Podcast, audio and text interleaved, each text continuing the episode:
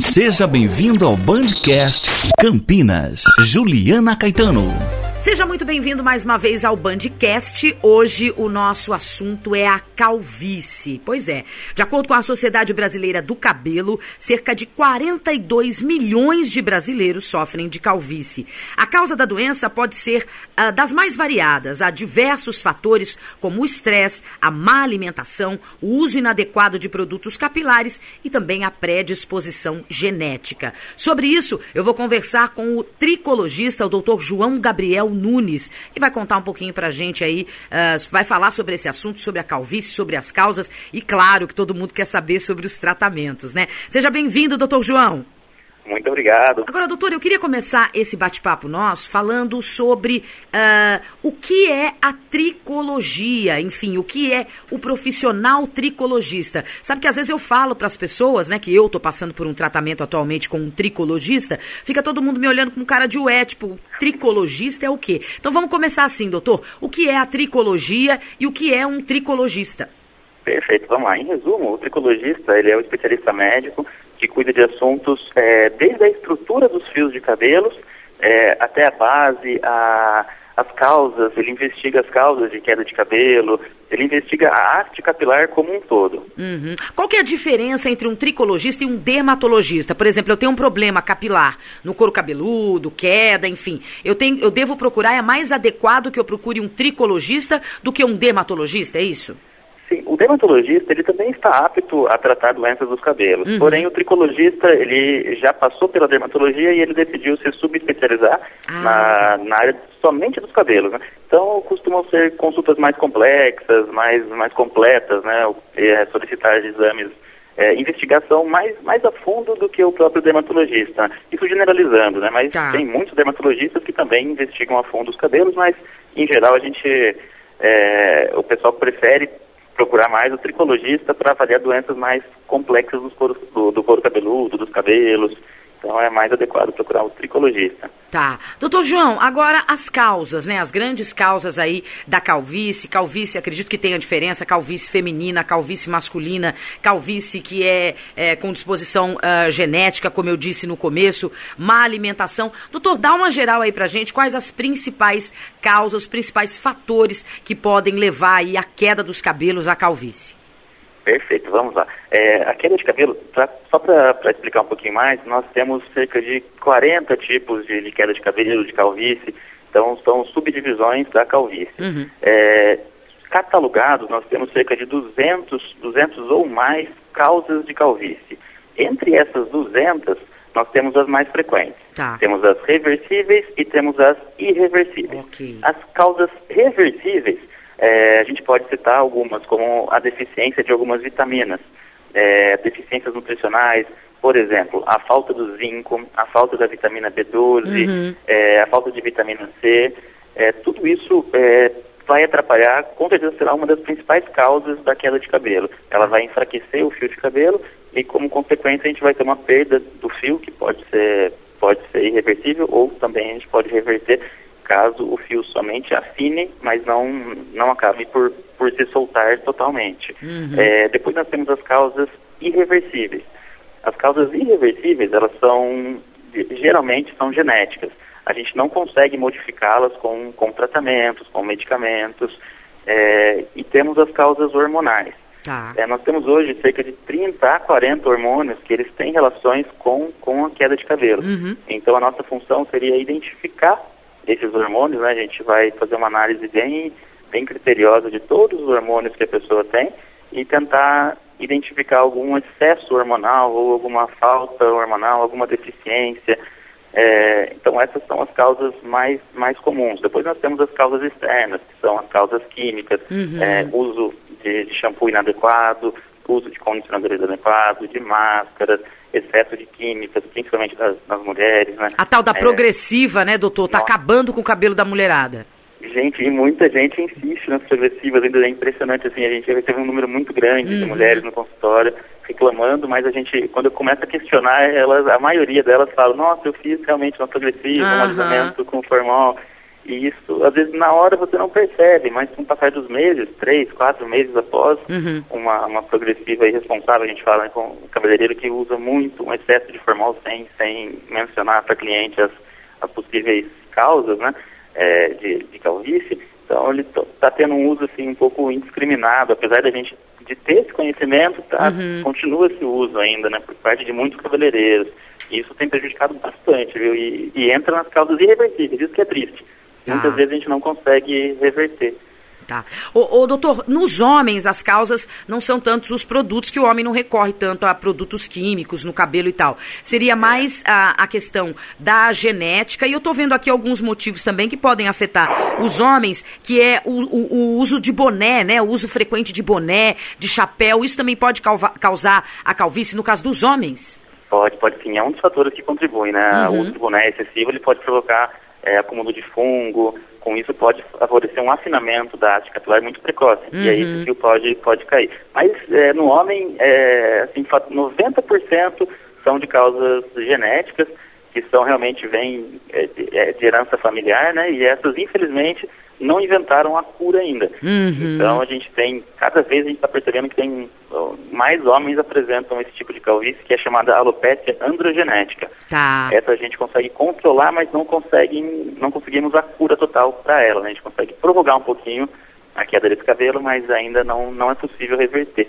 Então a gente usa métodos como o transplante capilar, né, que é o, o método Isso. mais utilizado hoje, uhum. que é o uhum. FUE, é, inclusive nós estamos, estamos em processo agora aqui na clínica, nós estamos fazendo uma, um procedimento desse tipo, uhum. é, e ele consegue tirar os fiozinhos da área doadora, que é da, da nuca, da área lateral da, da cabeça, uhum. que são fios geneticamente protegidos, esses fios eles não caem.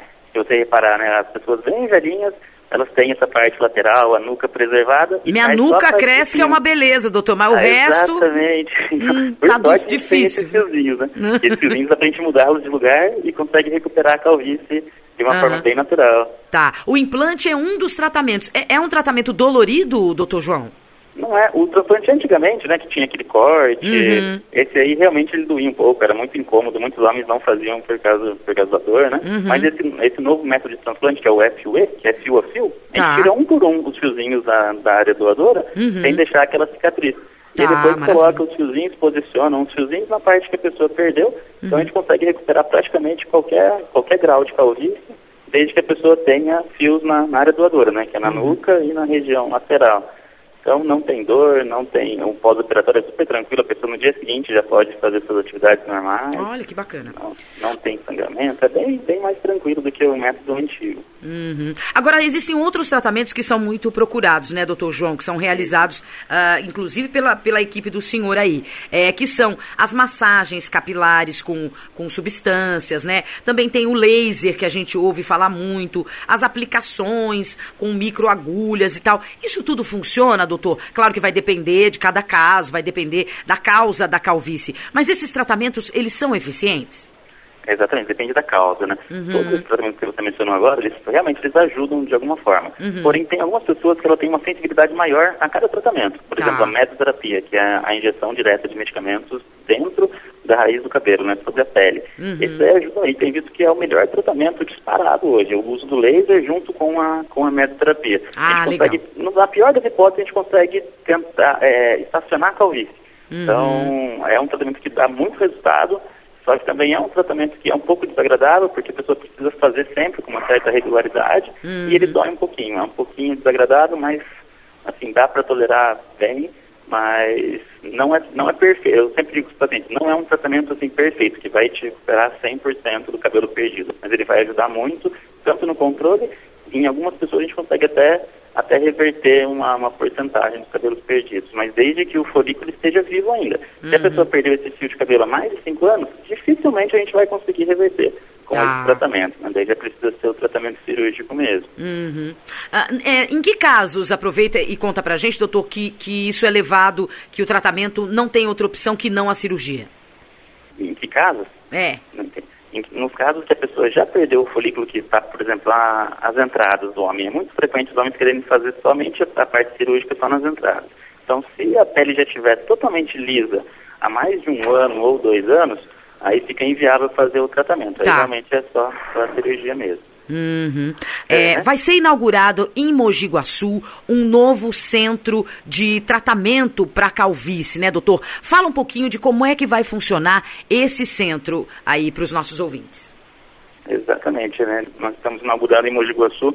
É, atualmente é a maior clínica do, do país, né, do, do Brasil, em, em, relação ao transplante capilar e tratamentos capilares. Uhum. É, nós fazemos todos os dias três procedimentos, três transplantes capilares, né? E mais de 20, de 20 a 30 pacientes são atendidos todos os dias somente na parte, na parte capilar. Tá. Nós temos duas unidades, uma uhum. unidade clínica e uma cirúrgica. E a gente vai inaugurar nesse sábado a unidade cirúrgica. Uhum. É, é, o que, que, procedimentos vão ser feitos? São só os procedimentos cirúrgicos, mas ou, ou os outros tratamentos mais simples também são feitos nesse centro, o doutor? Também. Nessa unidade nova, ela é exclusiva para transplante capilar. Ah, ok. Então é somente a parte cirúrgica. E na unidade antiga nossa, que fica uma quadra dessa, dessa clínica nova, uhum. ela faz todos os tipos de tratamentos: laser, a mesoterapia, tratamento com microagulhamento, tratamentos de intradermo todos os tipos de tratamento voltados para a tricologia. Né? Então lá eu tenho uma médica que é tricologista também, a doutora Renata. Tá. Ela faz, nós fazemos esse link, né? É, eu fico na parte cirúrgica, ela fica na parte clínica e, e a gente tem uma média de atendimento de aproximadamente 80 procedimentos de transplante capilares ao mês e aproximadamente 500 a 600 pessoas atendidas todos os meses de, na parte de psicologia clínica. Tá.